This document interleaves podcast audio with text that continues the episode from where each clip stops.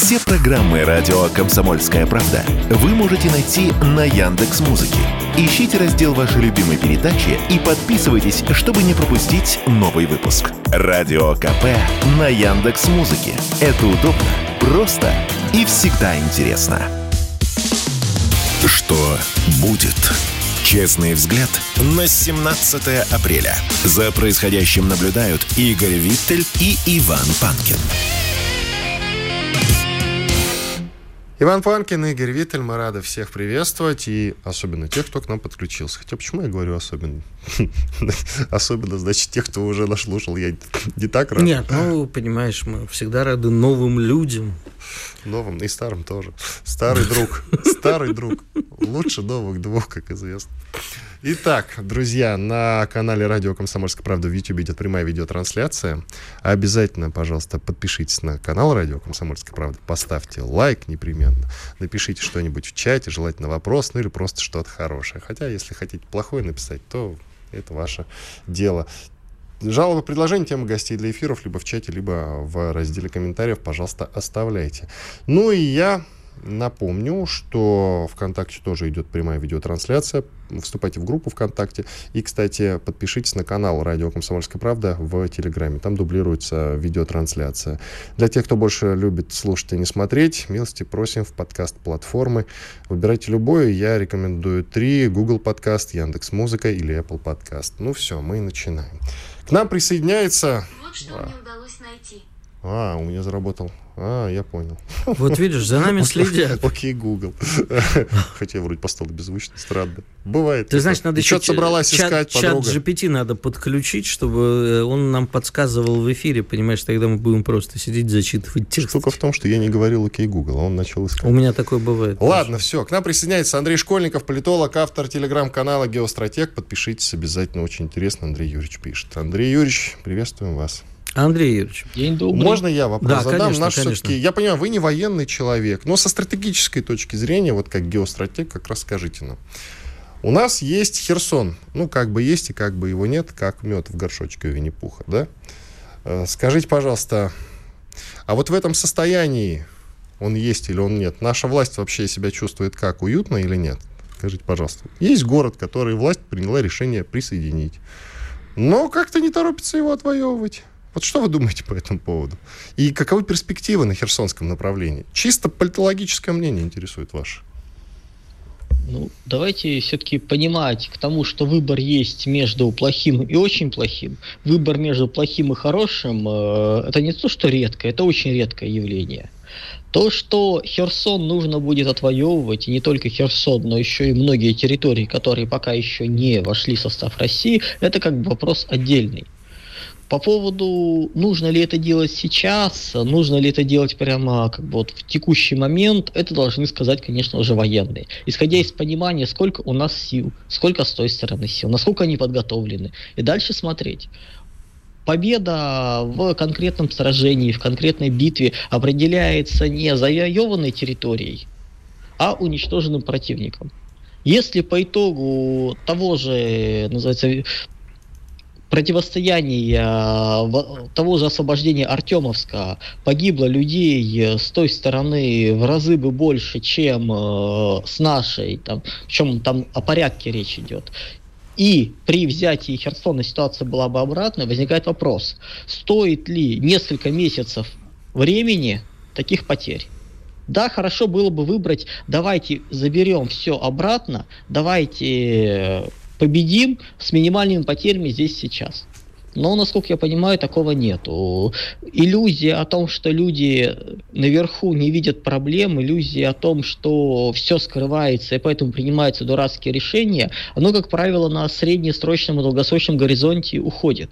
Поскольку происходит понимание, какие были альтернативы. Вот давайте оставим это. Да, понятно, люди гибнут. Есть некоторое время, когда территория еще не подконтрольна. Давайте оставим все-таки историкам такой вопрос. Было ли все, что делалось, оптимально, а если не оптимально, то кем? И уже постфактум, зная всю информацию, зная архивы, поднимая секретную информацию, стоя с этой стороны, четко скажем, кто был преступником, кто был врагом, кто, соответственно, был героем, кто просто делал свою работу. Андрей, давайте вернемся к геополитике. Мы последнее время э, с интересом следим за поездками э, нашего министра иностранных дел, потому что примерно понимаем, что после этого, э, о, о чем примерно идут разговоры. Конечно, многого мы не знаем, но хотя бы догадываемся о контурах. Вот сейчас он собирается в большое турне в Латинскую Америку. А является ли это частью сбора такой вот, ну, не антиамериканской команды, а скорее вот такого, все знамена будут в гости к нам, Россия с Китаем возглавляют новый э, многополюсный, многополюсной мир и так далее? У нас есть некая иллюзия. Мы сейчас, ну и ближайшие три-четыре года будем э, всем миром дружно строить многополярный мир. Звучит красиво, но это примерно такая же конструкция, как мил реалполитик с человеческим лицом. То есть была метрополия, центр, была периферия и полупериферия. Вот метрополия распадается на части, в ней меняется состав, а все остальное меняет, остается как было. Полупериферия, которую эксплуатировали, и периферия, которую грабили. И вот давайте в этот чудный, красивый мир, где, условно говоря, в Совете Безопасности ООН, например, не текущий состав находится, а добавляется еще несколько стран, где все равны, где все хорошо. Давайте перейдем в этот красивый мир. Он сам по себе не очень долговечен, поскольку требует принятия общих законов. Плюс этот мир, как из него, в него перейти? Мы уже пятнадцать лет всем миром не можем договориться о реформировании Бреттон-Вудской системы экономической. Как вот джи двадцать в две тысячи восьмом - две тысячи девятом году была повестка, так, собственно говоря, она и не решена. И мы сейчас договоримся о геополитике. Нет. Мы решаем чисто тактические задачи. Мы показываем странам другим альтернативу. Через три-четыре года придет понимание, что распад мира будет не на многополярный мир, а на мир панрегионов, то есть больше распад. Полупериферия тоже распадется на блоки. То есть это будут мир таких геополитических блоков.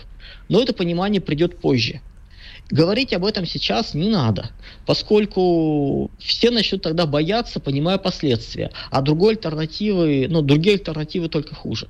Поэтому то, что сейчас происходит, абсолютно нормальная в среднесрочной э, логике политика, где мы рассказываем, что мир будет другим, и все страны искренне считают, что вот именно для них это будет счастье. Именно их проблемы будут решены. Но они же лучше всех, они же достойны. Подождите. Ну, а Россия как Робин Гуд. А, вот, э, девочка Робин Гуд, которая, как известно, брала у богатых и давала бедным. А, так ну, вот... не надо так Россию все-таки. Нет, я не про Россию сейчас, я просто... Игорек, Игорек. Подари мне пузырек. А, скажите, Андрей, вот у меня тут возникает два момента. Что, я вполне понимаю э, вашу э, теорию про панрегионы, и не вижу в этом ничего плохого. Панрегионам, они же не могут быть замкнутыми регионами, они должны сотрудничать между собой. Правильно? Смотря о каком уровне сотрудничества. Вот. Он будет в разы меньше, чем э, сейчас.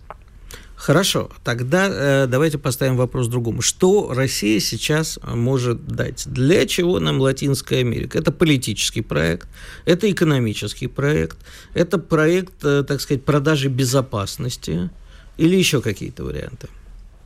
Если говорить конкретно про Латинскую Америку, то мы всего лишь ломаем и портим игру Соединенным Штатам.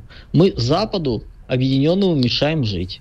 Мы у них то на заднем дворе проект. Устраиваем цирк. Конечно. Угу. Экономически нам оттуда не так много и надо, но, собственно говоря, условно, литий плюс еще ряд э, важных элементов, но ради этого затевать все как бы не стоило. Здесь все-таки мы хотим, чтобы они занимали нейтральную многовекторную позицию, и нашим, соответственно, и вашим, поскольку стать пророссийскими они не могут. Ну, соответственно, исходим из того, что есть. Из худшего, ну, из лучшего варианта, из не самых худших. А почему, кстати, не могут? Ведь э, Мексика сейчас вполне так демонстрирует какие-то странные телодвижения. В конце концов, там есть вполне себе от э, безумных до совсем не безумных социалистических государств, которые могут э, опять прийти под крыло России. Меня вопрос-то интересует следующий. Э, даже не только, что России там нужно, что мы можем дать, а что мы еще и получить можем. И не только там. Это же вообще вопрос, как будет выглядеть этот э, новый мир. И уж если речь зашла за ли, о литии, то с Китаем-то мы там не начинаем случайно конфликтовать. Он же у нас спец по редкоземам. Ну, у Китая количество того, что у него есть предказем, под девяносто процентов, поэтому если только они будут пытаться монополию построить, но в конце концов договориться по каким-то локальным вопросам и масштаб ресурсов, которые есть, которые доступны для рынка, не на таком уровне, чтобы ради этого ругаться и конфликтовать. То есть это вопрос третьего уровня по отношению к остальным. То есть это не принципиально. По, по поводу Мексики и других стран. У нас складывается иллюзия, что тут противостояние правые и левые, это левые качели, они могут использованы быть Россией. У нас слишком низкая связанность с Латинской Америкой. Она слишком далека, слишком, соответственно, замкнута на себе и построена так, чтобы доставлять минимум проблем Соединенным Штатам. Если мы посмотрим на армию той же Мексики, да, там армия, кажется нам, исходя из численности населения, нормальная. То есть там больше двести тысяч, все хорошо. Проблема в другом. Количество, посмотрите, танков и вертолетов боевых в армии Мексики. Их ноль прописью. То есть фактически армия Мексики – это жандармерия. И вот так вот по большей части латиноамериканских стран. У них армия в разы меньше, чем должна быть. Когда в той же Колумбии начали пытаться, наконец, возрождать чуть-чуть армию, территория, контролируемая партизанами, там, картелями, сократилась в разы. То есть она из десятка, из больше половины территории страны начала ужиматься. Андрей Юрьевич, вот эти... давайте паузу сделаем, продолжим обязательно этот разговор через две минуты. Оставайтесь с нами. Очень просим. Иван Панкин и Игорь Виттель. Через две минуты после полезной рекламы, хороших новостей мы вернемся. Оставайтесь с нами. спорт кэ пэ точка ру. О спорте, как о жизни. Что будет? Честный взгляд на семнадцатое апреля. За происходящим наблюдают Игорь Виттель и Иван Панкин. Иван Панкин, Игорь Виттель. Мы продолжаем наш эфир. С нами Андрей Школьников, политолог, автор телеграм-канала «Геостратег». Подписывайтесь, пожалуйста, обязательно. А, Андрей, значит, давайте продолжим вот этот разговор. А, вопрос, который бы... Все-таки расширим его. Что мы хотим сейчас? Какой мир строить? Россия как государство. Вот мы хотим сейчас построить какую-то некую экономическую новую модель или пытаться судорожно, а вот давайте подружим с Востоком, раз с Западом не получилось, пусть они у нас что-нибудь покупают. У нас есть какая-то стройная концепция э, России будущего. Ну или подтягиваем бедные страны, там делаем ставку на дружбу с Латинской, Центральной Америкой, Африкой ну... и так далее. Как раз я уточню, Лавров уже летит в большой тур по Латинской Америке сейчас как раз. Да, вот мы с этого Южной и начали да, обсуждать. Угу. А главное, что вот вы говорите, там э, нам там ловить нечего. А для чего мы БРИКС строим? Ну, БРИКС мы на самом деле особо и не строим. Это просто клуб по интересам собранных стран, площадка для общения и, по сути, не больше. У БРИКС нет рычагов, у БРИКС нет реально действующих институтов, способных э, каким-то значимым явлениям. Не просто что-то по мелочи сделать, а больше.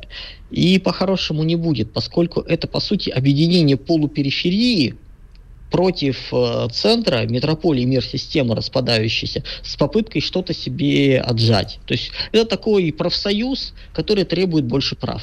который требовал больше прав, то есть сейчас эта система уже не работает, а стать новым центром у нее не получится. У нас мир стал слишком связан, у нас мир стал э, иным. То есть мы, проблема в том, что новая метрополия образоваться не может. То есть то, что работало последние больше четыреста лет в рамках вот капиталистической системы, в рамках после большого шестнадцатого века, это перестало работать.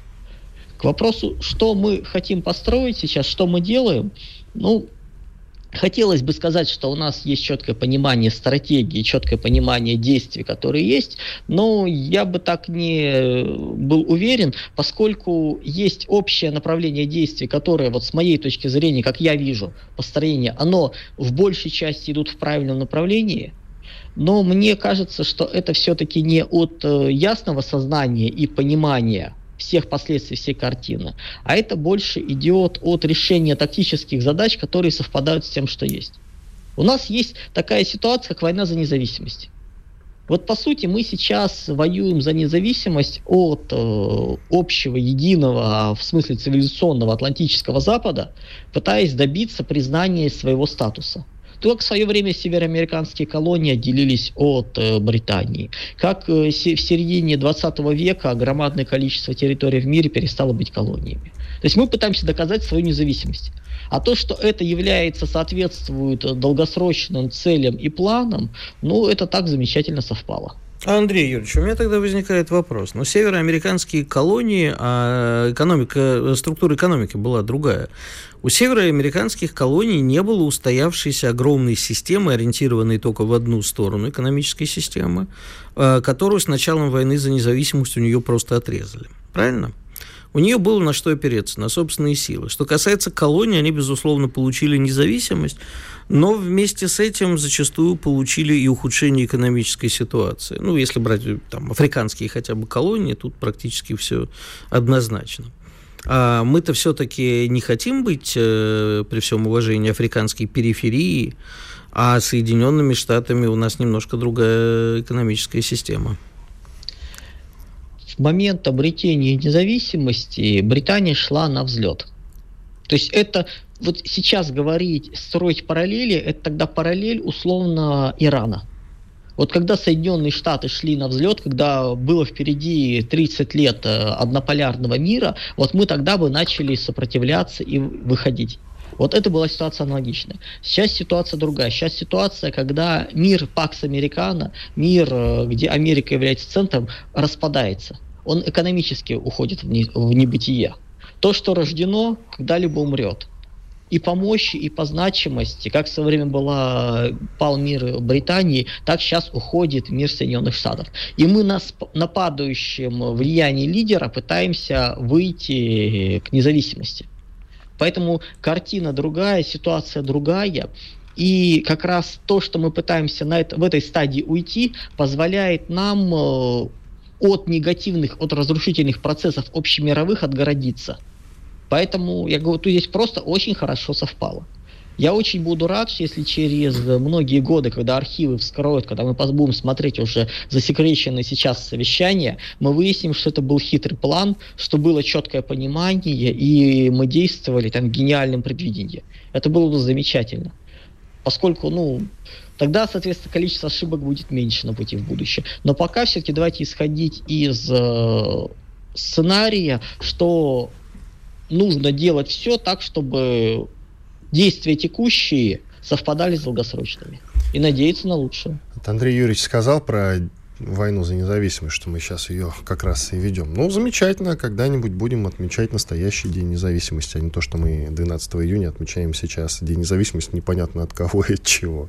В общем, так что это позитивная такая мысль. Андрей Юрьевич, давайте, знаете, о чем поговорим? Мы тут с Игорем начали дискуссию, и я хочу, чтобы вы тоже в ней поучаствовали по поводу того, к чему мы идем в плане денацификации Украины. Речь как раз про украинский флаг, который накануне реял над Санкт-Петербургом. Очевидно, что во время военной спецоперации никакой украинский флаг невозможен, конечно, на территории России, безусловно. С другой стороны, в перспективе мы к чему идем? Мы... Вот просто ваше мнение. Должны этот флаг стереть с лица земли, и слово «Украина» в том числе, да и язык тоже, потому что многие считают, э, монархисты особенно, что украинский язык — это язык, скажем так, язык геноцида, что называется. Ну или такое э, антироссийское образование, которое нужно уничтожить. Вы что скажете? тридцать лет назад, когда Советский Союз э, распался, у Украины была замечательная стратегия, замечательная возможность стать вторым русским государством. Но есть два немецких государства, Германия и Австрия. Никого это не смущает. Стать вторым русским государством и начать пытаться взять лидерство. Украина была восьмой-десятой экономикой мира. Украина обладала ядерным оружием на уровне четвертого или пятого арсенала. Украины был цикл его поддержания и много еще чего. То есть это, по сути, было индустриальное ядро Советского Союза. К чему они пришли, мы можем посмотреть по состоянию экономики на тринадцатый год. Вот абсолютно называется самостоятельно, еще не переходя, то есть насколько высока деградация была. И все это время они пытались работать исключительно экономическими методами, причем методами вот в, в худшем варианте семибанкирщины, которая была у нас. То есть это продолжалось и там. То есть олигархи не платили налоги внутри страны, все выводилось за пределы, и то, что у нас хотя бы начали, заставили их платить, там это все игнорировалось. Культура, вся социальная, гуманитарная сфера были отданы на откуп западенцам. И те начали строить Украину как антироссию. Поскольку своих смыслов, своей культуры, ценностей не хватало, не было великих побед, не было исторической. Вместо того, чтобы прицепиться к общей истории, говорить, что мы второе русское государство, то есть вышли из той же истории, и на этой основе пытаться строить э, свои сильные смыслы, они начали пытаться от отрицания. В итоге они выкинули все, что было хорошее, напридумывали того, что нет. И вот в этом вот э, угаре сделали так, что, по сути, нацистская, э, нацистские символы, подходы, принципы очень плотно слились с политическим украинством. Не украинством как национальность, а с политическим. И это настолько перемешалось, что как теперь это разъединить и сказать, что является хорошим, что является плохим, очень сложно. Даже язык, посмотрите, красивый полтавский говор, который ты понимаешь, как, как носитель русского языка, то есть который певучий, красивый, и во что это превратилось сейчас. Вот эти вот реформы, изменения привели к тому, что вопрос здесь не стоит, что мы будем делать. Вопрос стоит, а есть ли возможность сохранить и что? По примеру Украинской православной церкви, которая фактически ушла в раскол, которая начала варить мир, варить мира, то есть последний шаг, мы понимаем, что и эта структура уже тоже называется разрушена, то есть они рушат абсолютно все. Но возникает, а как? Вот из того, что осталось, как вытащить? То есть там настолько привычки, настолько все отравлено, что я с трудом себе представляю, что из этого получится спасти. То есть это придется откатываться к, в культуре, в принципах, в словах, там, в подходах на несколько десятилетий назад, вычищая все лишнее, то есть и возникает вопрос, а что из этого останется? Плюс там вообще демографическая катастрофа во все идет. И люди не будут возвращаться, и много еще чего. Поэтому не то, что мы хотим что-то сделать, а я боюсь, что других вариантов просто нету, то есть даже альтернатив нету. А подождите, Андрей Юрьевич, а можно все-таки, знаете, как поется на мотив песни одной, ино... она уже иноагент? Фарш невозможно провернуть назад, да? У нас минута осталась, слышал? Да, я знаю, да, что у нас осталась минута. Мы, наверное, уже после перерыва поговорим. Ну, Или... с Андреем Юрьевичем мы прощаемся. Андрей, да, прощаемся. Школьников, политолог, автор телеграм-канала «Геостратег». Андрей Юрьевич, благодарим вас за участие в нашем эфире. Да, сейчас сделаем большой перерыв. Что ты хотел про фарш договорить, который нельзя провернуть? Я назад. хочу понять, если там здравое зерно, возможно ли это как-то... Где провер... там? На, на Украине? Украине, да. Провернуть назад, как бы здравое зерно взять. Мне и пишут, что-то с этим делать. Мне пишут люди, которые за Россию даже из Киева, и из Львова, и из-под Харькова. То есть здравое зерно, несмотря на весь тот ад и кошмар, который там происходит, оно остается, но его мало. Здравое ну, зерно не обязательно должно быть даже пророссийским. Оно не должно быть антироссийским. Да, при этом не должно быть пророссийским. Но анти... ну, ладно, разберемся уже позже. Иван Панкин, Игорь Виттель. После большого перерыва мы вернемся и продолжим. Оставайтесь с нами. Радио «Комсомольская правда». Мы быстрее телеграм-каналов. Что будет? Честный взгляд на семнадцатое апреля. За происходящим наблюдают Игорь Виттель и Иван Панкин. Иван Панкин, Игорь Виттель, мы продолжаем наш эфир. Начнем. А с чего мы начнем? У нас много хороших, интересных тем. С чего мы начнем? В США выборы. Размечтались расширить НАТО на четыре континента. Ну, они хотят туда присоединить Японию, Австралию. Ну, подожди. В том давай... числе Израиль. Давай вот. пнем наших коллег. Ну, вот что значит фраза «в США размечтались». А опять выступил бывший. Советник, Вообще нужно, ты знаешь, я думаю, нужно... Трампа Болтон. Да, да, который, кстати, в последнее ястреб. время очень разумные вещи говорит. И ястреб, но он более трезво смотрит на ситуацию с Украиной, ну, чем того, и ныне. После того, как его скинули отовсюду, да, он стал трезво да. смотреть. Вообще надо создать... Все бывшие и да. все экс всегда смотрят трезво, заметь. Вот мы Нет. видим новости, допустим, открываем Дзен, да, и там новости, как раньше были Яндекс, новости, сейчас Дзен новости. И mm. там, конечно, подборка из того, что бывший такой-то советник того-то, или вот экс-офицер в форумы с США, Сары Биллс, значит, или еще какой-нибудь, или какие-нибудь недополитики типа Филиппа, каждый день Филиппа в новостях, вот этот французский политик Филиппо в новостях фигурирует, да, ну и куча-куча-куча всяких бывших. Да, но заметь, как изящно это далее. Выдается за позицию страны. В да, США да, да. размечтались. Вообще, я тебе по поводу бывших хочу сказать, Нет, что такие планы действительно есть, бывшие женщины не трезвеют.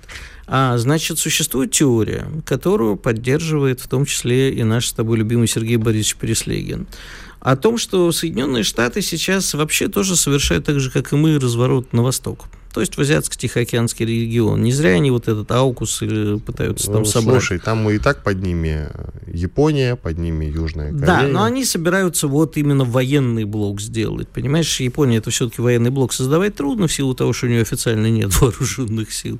Они официально есть. Но тем не менее, расширять именно НАТО — это очень сложно. Это натягивает все-таки сову на глобус. Во всех смыслах. И, ну, во-первых, у них там есть, но Австралию как бы у них тоже они не... сложно все объединить в одну телегу коня и трепетную лань. И согласно этой теории, именно вот то, что Китай сейчас, активно развиваясь в регионе, и впервые в своей там, новейшей истории, проводя именно международную политику, не занимаясь внутренними делами, пытается расшириться куда только можно и, и мешает американцам, которые военные базы и на Филиппинах, и везде. Я бы не говорил о расширении НАТО вот так вот на восток, на тот регион. Что касается Израиля, ну, слушай, согласно уставу НАТО, насколько я помню, в НАТО нельзя принимать страну, у которой существуют нерешенные территориальные претензии. Согласно международным законам, как бы ты ни относился к Израилю, у Израиля есть оккупированные территории. Поэтому Израиль вряд ли примут, да Израилю это... как мне кажется, не надо. У него и так военный союз со Штатами существует, не знаю, официальный или неофициальный, но тем не менее. Я, кстати, могу... Да, ты закончишь. Да, да, да, я закончу. Я тебе рассказываю вот по поводу... Я накануне выяснял по поводу того, что в НАТО действительно существует параграф, согласно которому они не могут принимать э, в свои ряды страны, у которых есть какие-то пограничные, территориальные, нерешенные вопросы. Да, оказывается, оказывается, что это касается только других отдельных стран. Допустим, ту же Молдавию они могут спокойненько принять в НАТО, несмотря на Приднестровье. Знаешь, по какому принципу? А что Приднестровье — это непризнанное государство, и никаких территориальных конфликтов с Приднестровьем у Молдовы нет. Представляешь себе? Вот так. А, ты знаешь, тут сложный вопрос. Но, а... именно, именно так рассуждают в НАТО, я тебе серьезно говорю. Потому что они могут... Смотри, в Европе во многих странах существуют так называемые пограничные конфликты с другими странами.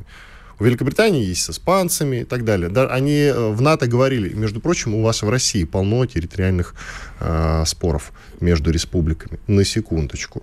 И ничего. Но это считаю, внутренне, по-моему, не считаются. Все считается. И Молдову они, собственно, вот по тому же признаку могут затянуть в НАТО, потому что не считается Приднестровье. Вот. Ну, ты знаешь, тогда можем вспомнить еще и Северный Кипр. Но ну, не важно. Смотри, да, это, вспомним это, Северный Кипр, но на мне Турция кажется, мы слишком много уделяем этому внимания, потому что же, знаешь, с кем граничат Соединенные Штаты, с кем хотят. С вот, Россией. С кем хотят. А, вот поэтому я думаю, что обсуждать, как они дальше будут развиваться, просто давай констатируем, Соединенные Штаты – это угроза для существования России. Да, и только Россия может уничтожить Соединенные Штаты, да. Единственная страна. Как пела великая группа «Каспийский груз», я как Америка, ты как Америка, каждый хочет тебя поиметь, я как Россия, только я могу это сделать. Да, это так, действительно. Это так, действительно так. Вот. Ни одна другая страна не способна уничтожить США. Вот. И в США а очень напрягаются по этому поводу. Не надо уничтожать, нужно жить во взаимной безопасности. Вот крепко взяв друг друга за все болезненные точки, сказать «все». Вот, понимаешь, я на днях читал очень интересные размышления по поводу Карибского кризиса, что тогда, пишет человек, которого я читал, люди, руководство обеих стран понимало прекрасно, что это блеф. Это блеф, это вот показательные выступления до последнего момента. Ах, вы так, а мы так, ах, вы так, так мы так. Никто не думал, да? Конечно, могло быть случайное там уже, когда произошло действительно, э, перешло грань. Сейчас А речь идет о другом. Сейчас, мне кажется, люди потеряли со всех сторон, не только Россия, Америка, вообще во всем мире потеряли страх. Прививка сорок шестого года перестает действовать, я имею в виду Хиросиму, Нагасаки. А люди всерьез считают, что, ну ладно, подумаешь, там тактическое ядерное оружие, я в том числе периодически тут призываю. А вот мне кажется, может быть, какая-то прививка сейчас нужна, но говорить всерьез о том, что как бы, ну, ну хорошо, Израиль еще включит, ну и что от этого изменится? Для нас ничего. Нет, Израиль абсолютно для нас ничего не значит. Я про НАТО могу тебе рассказать, и даже вступление туда Молдовы, если вдруг решат они прихватить, да, это для нас ничего не решает. Оказывается, я изучил этот вопрос. После глобального, после начала глобального расширения НАТО тридцать лет назад, когда они действительно э, занялись вот этим вопросом по поводу расширения, все, что, почти все, что они наприсоединяли, это пассив, это в убыток НАТО. Все эти страны, на самом деле. А НАТО глубоко убыточный проект, чтобы ты знал. Слушай, ну это единственные же финансовый... страны... Ванечка, дорогой, страны. Это не финансовый проект. Нет, понимаешь? Я не об этом, он глубоко обычный, только об этом говорю. А, ну так, естественно, а военные проекты не может... Единственные активы, которые там э, прибыльные, это Польша, и прямо сейчас вступление Финляндии и Швеции, которая, правда, еще не вступила, а Финляндия вступила. Вот эти две страны, они действительно добавят жара этой организации. Все остальное, это такой мусор, включая там какую-нибудь Северную Македонию, которая никакого...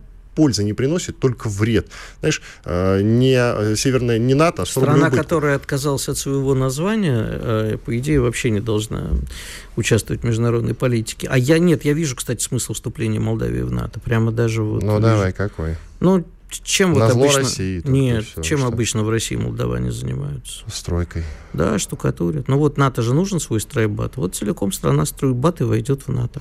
Ну, ты немножко оскорбляешь там национальное Оскорбля... достоинство. Оскорбляю и делаю это сознательно. Потому что, извини, а так как они себя ведут в последнее время, и, м, хочу я оскорблять. Они так себя ведут на политическом уровне. Они так себя я ведут на политическом про... уровне. Я же не простой народ оскорбляю. А кто в стройбате будет? Как? Майя Санду? Ничего плохого в этом нету. Ну... Я вон тоже, кажется, приписан, наверное, к стройбату. Я тебя умоляю, ты лопату-то поднимешь, Игорь? Конечно. Да, а кувалду? Да. Какую? Игрушечную? Только не, не, не, давай я не буду тебе говорить, с какой целью я буду поднимать кувалду. Ну ладно, это все ирония, идем дальше. Давай уже, а то про НАТО, про НАТО. Пусть вступает, кто хочет. На самом деле, единственная проблема – это вступление в Финляндию. Я это так вижу. У них очень сильная пусть армия. Пусть Аландские острова, которые демилитаризованы по закону, то вот тоже пусть... У финнов и у шведов действительно мощные свои вооружения. Это действительно такие накатные армии, и бог, это проблема. Бог, бог с ним, пойдем дальше. Пойдем дальше. эф эс бэ опубликовала уникальные архивные документы по Катыни, из которых следует, что польских офицеров в Катыни в сорок первом году массово расстреляли гитлеровцы, а не сотрудники эн ка вэ дэ. Об этом еще в сорок пятом году. На Ленинградском процессе свидетельствовал непосредственный участник захоронения убитых поляков, впоследствии боец батальона особого назначения, который... бесчинствовал в Ленинградской области в годы Великой Отечественной войны Арно Дюре.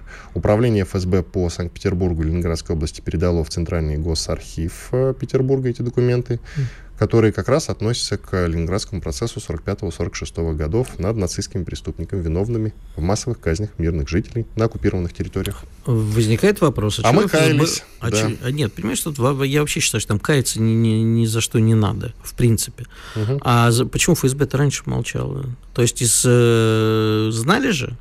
Это из политических соображений было сделано, что типа, ну давайте мы сейчас не будем с поляками, сейчас вот ссориться надо как-то вот... Знаешь, как у нас в Советском Союзе очень э, не любили вскрывать какие-то истории про участие э, шуцманшафтов, батальонов, да, в Великой Отечественной войне.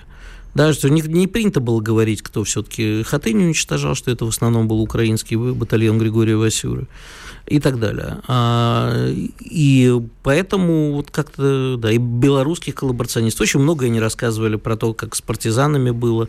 А, всякие тоже были истории, а, которые вполне объяснялись логикой военных действий.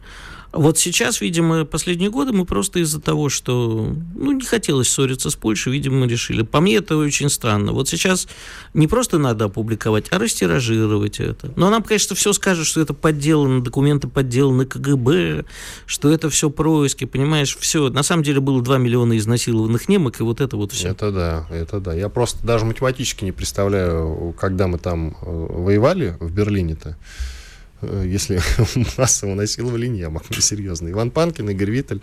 Уходим на перерыв, через две минуты вернемся и продолжим. Оставайтесь с нами. Радио «Комсомольская правда». Никаких фейков, только правда. Что будет?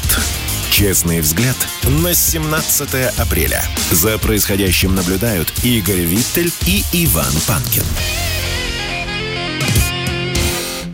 Ну что ж, товарищ Панкин, возвращаемся в студию на финальную часть, подводить итоги. Ну, давай подведем. Подводим. Какие итоги, итоги ты хочешь подвести? подвести? Уничтожение нацистских офицеров? А, это то, ну, давай коротко, коротко по основным темам. Да. Да. Я очень надеюсь, что... Давай напомним, не все же застали этот а, разговор, ну что еще в начале марта проходила новость о том, что мы кинжалом уничтожили э, секретный бункер во Львове, где заживо частично, частично замертво похоронили порядка двухсот, двухсот нацистских офицеров, ну и ВСУшных, соответственно. Эта новость гуляла по иностранным СМИ, но мы ее не подтверждали. Вчера Виктор Баранец сказал, что это действительно так, и они до сих пор ведут раскопки и достают тела этих офицеров. Часть достали, часть еще лежат там. Вот. Я считаю, что это должно стать хорошей традицией. И, может быть, это уже и происходит, просто мы об этом не знаем, время еще не пришло. Я просто еще помимо этого хотел, знаешь, сказать, мы одну вещь не упомянули. А вот мы спорим, да, есть, осталось там здоровое зерно на Украине, с кем можно работать, насколько, знаешь, в последнее время очень часто звучит слово сатанизм, что мы воюем с украинским сатанизмом. Конечно, мы не с украинским сатанизмом воюем, а с сатанистами, которые говорят по-украински, потому что мы видели, сколько людей, прихожан УПЦ, э, смело шло через толпу, вот реально, ну, на, на Страстной неделе такое говорить не хотелось, но вот просто мы видели некоторых, которые, простите за сравнение, меня, дорогие верующие, люди реально шли, как Христос на Голгофу, а вокруг плясали бесы. Это страшная картинка, но она очень потрезвляет. Но я хочу сказать, что э, вот на пасхальное богослужение в соборе Донецка, да, э, в кафедральном соборе, и тут их берут и обстреливают, вот этот собор. Ну, погибли вот несколько это... человек, минимум семь, насколько я могу да, судить. Да, вот это что? Сатанизм, отсутствие человечности. Ты знаешь, как они отреагировали? Как? Уже украинская сторона сообщила, что Россия, как обычно, обстреляла себя сама. Действительно, ну, я это, же понимаешь... состою во многих украинских пабликах. Это официальное заявление. Ну, они всегда так заявляют, а что? Ну, мы-то знаем, что это не так. Ну, мы-то знаем. То есть мы, значит, сами обстреляли в пасхальную ночь кафедральный собор. Ну, не хочется даже это а, комментировать. Ты знаешь, э, я не знаю, как относиться теперь вот к тем людям, которые так поступают. Хотя каждый раз, когда что-то происходит, э, действительно, не... уже давно было пора привыкнуть. Идем дальше. По поводу Херсона. Мы отбомбили немного Херсон накануне. И в этой связи возник вопрос, начинаем его отвоевывать? Ты, Херсон, вообще думает по этому поводу? Ну, давай финалить эту тему. Что будет? Как ты видишь себе расклад-то по херсонскому направлению? Конкретно по городу Херсон. Ну, я все-таки чуть более широко возьму, потом к Херсону. Мы постоянно мусолим тему украинского контрнаступления. Хотя контрнаступление, как мы понимаем, возможно, по- против наступления. А, ну, а мы наступаем так или мы иначе. Мы так или иначе наступаем, но массированного наступления нет. Вот угу. э, мы чего ждем? Мы ждем сейчас украинского контрнаступления непонятно где. И вполне возможно, что будет нанесен какой-то возможный серьезный там, десантный и прочий удар по Крыму. Мы сейчас, наверное, пытаемся понять, что нам важнее на линии соприкосновения, что нам нужно удерживать, где уступать, где обороняться. Вот не моего это ума дело, но я уверен, что Херсон будет наш. Конечно, его надо возвращать, и он, безусловно, будет возвращен. Вопрос, когда, ну, это уж, наверное... Наверное. Ну, а что, Ваня, что я могу... ну, а что я могу сказать? Я не заплакал, но я же не могу сказать, слушай, вот стукнуть, как товарищ Сталин, кулаком по столу и сказать... А давай, где твой характер? Улю, ну, и что от этого изменится? Понимаешь, если бы меня поставили... Стол да, треснет, что изменится? Вряд ли. Ты, ты, ты говоришь, что я кувалду не подниму, ты говоришь, что я стол пробью. А, У нас ты стол... хочешь стройбат? Какой тебе стройбат? Там... Да ладно, это ирония, так, просто шуточки на место. Да нечего, тут не о чем шутить, потому что, да, грустно, что так вот получилось. Но я уверен, что... Я верю, что он будет наш. Я тоже верю. Главное, что я не только верю, только я знаю. Вместе я с этим знаю. Город будет, я знаю Садуцвесь. Только вместе вот с этим нашим Херсоном мы получим огромное количество не тех, кого мы там фильтровали в свое время, еще тоже не дофильтровали, а еще огромное количество ждунов, которые будут там сидеть и гадить. Вообще ты неправильно. Извини, пожалуйста, я вот... Э... позволю себе сказать, что ты неправильно рассуждаешь, потому что изначально а проект... Поли... Я рассказываю. Я не на правильной политической платформе, видимо, да? Ты это хочешь сказать? Нет, я тебе о другом говорю. У нас идет спецоперация для кого, для чего. Мы чем занимаемся? Mm. Идем вперед. В перспективе, я так понимаю, и надеюсь на Киев, там, а может быть, и до Львова дойдем. Ирония, конечно, но тем не менее.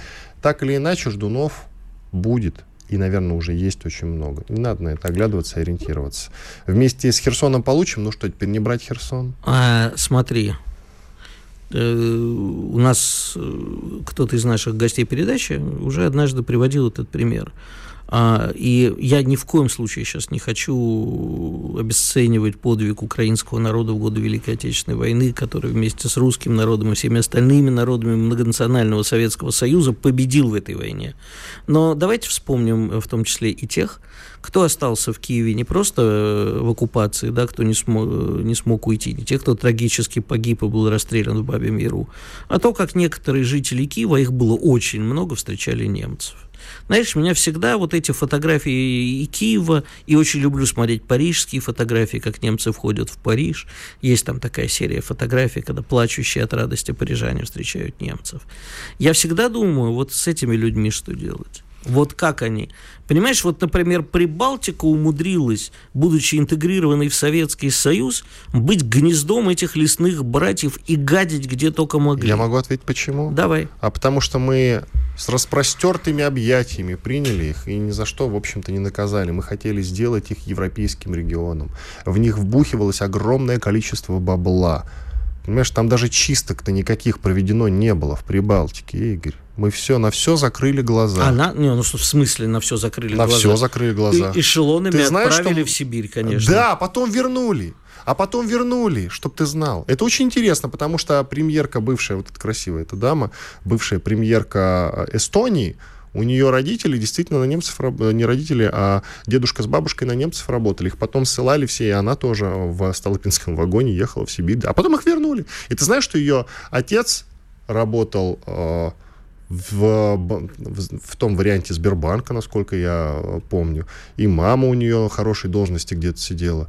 У нее была очень хорошая, прекрасная советская жизнь. Забыл, как зовут. Я тебе тогда пример. Отвечу. Ни за что они наказаны не были. А ничего, что военные преступники немецкие после войны практически в полном составе, там те, кто уцелел и не был казнен и надолго осужден, возглавили правительство. Министр обороны был из Абвера, э, ФРГ послевоенного. Мы уже с тобой Курта Вальдхайма, австрийца, ну, вспоминали. Я тебя о том да. и толкую. Вот дело не в том, что мы не почистили Прибалтику, мы не почистили мир. Мы дали Америке увести с собой кучу э, и коллаборационистов, ученых, и, и фашистов. Не да. только ученых. Не только ученых. А нам рассказывают про трагедию казаков, которые западные силы сдали нам. И это об этом рассказывали в восьмидесятых десятые годы, вот посмотрите, трагедия казаков, они вот там всем этим самым табором казацким с детьми и женами стояли, ждали, а проклятые англичане сдали их русским, а мы не, не дочистили, понимаешь? Вот мы не дочистили эту фашистскую заразу, мы позволили ей сохраниться, и вот эти все годы она отравляла в том числе и Запад. Я могу назвать имя э, этого... этой премьерки эстонской, бывшей, по-моему, да, она же бывшая. Господи, ну, называй же. Кая Каллас. Кая Каллас, да, это известно. Почитайте, пожалуйста, ее биографию, хоть бы и в Википедии. Да, друзья. Нет, вообще... Хотите, копнете поглубже. Вообще развлечение читать биографии прибалтийских президентов и премьеров. Там кто проституткой работал в гостинице «Прибалтийская», кто был этим самым комсомольским лидером, кто в Компартию вступил, а потом сейчас, вступ... становясь президентом Литвы, этот факт скрыл. По поводу, по поводу языка и флага мы сегодня активно и много дискутировали, украинских, разумеется, не своих. Я, раз уж мы об этом дискутируем, в обществе есть, по крайней мере, запрос на дискурс вокруг этой темы. Мы против языка украинского частично, против флага, судя по всему, однозначно украинского. У нас есть только один пример в истории человечества полной денацификации, ну и демилитаризации, соответственно, страны. Это Соединенные Штаты и Япония. Вот единственный пример. И если говорить о полной денацификации, конечно. И посмотрим на Японию. Да, конечно, суверенитет у них, ну, на мой взгляд, процентов на пятьдесят только является суверенитетом. А вот любопытный момент, флаг-то у них в порядке. Понимаете, флаг и язык у них японский. Понимаете, в этом смысле американцы их не трогали. Просто давайте обратим на это внимание. Я ни к чему не призываю, но просто давайте обратим на это внимание. Ну, ты предлагаешь чего? Сбросить пару Нет, бомб я... на украинскую Хиросиму? Когда мы на... говорим, что надо будет отменить украинский язык, надо ориентироваться на японский кейс. То, что когда мы говорим, что надо будет в перспективе отменить украинский флаг, да, он не должен сейчас реять над Петербургом, Москвой, любым другим российским городом. Абсолютно. Потому что идет во... специальная военная операция. И у нас с Украиной, сами знаете, какие отношения. Но другой момент заключается в том, что в перспективе мы не должны будем а сти- чего мы с тобой стирать спорим? Его с лица земли. Я сказал, что меня возмущает мы не то, спорим, что он объясняем. Сейчас да, в Питере реет. А, и по поводу украинского языка я сказал, что меня несколько смущает, что это сейчас на новых территориях, во время СВО. А мы с тобой а не в спорили. Принципе, я хотел бы видеть свободную, здоровую, экономически богатую Украину, в которой не будет нацистов, которая будет в дружеских отношениях с Россией, взаимовыгодном сотрудничестве. И вот с этой Украиной мы готовы сотрудничать. Мы должны обеспечить свою безопасность, а не уничтожить Украину целиком. Иван вот Панкин. Это... Что ты сказал? Вот все. Только это. А, все, я понял. Я просто начал говорить, не расслышал. Иван Панкин, Игорь Виттель. Мы были рады видеть вас. Начало недели, друзья. Завтра встретимся вновь. Оставайтесь, пожалуйста, с нами. На радио «Комсомольская правда», как я люблю говорить, были здесь, остались довольны. Ну что ж, все. До завтра. Чтобы получать еще больше информации и эксклюзивных материалов, присоединяйтесь к радио «Комсомольская правда» в соцсетях. В отечественных социальных сетях. Смотрите новые выпуски на Рутьюбе, читайте телеграм-канал, добавляйтесь в друзья ВКонтакте, подписывайтесь, смотрите и слушайте. Радио «Комсомольская правда». Самая оперативная и проверенная информация в эфире и соцсетях.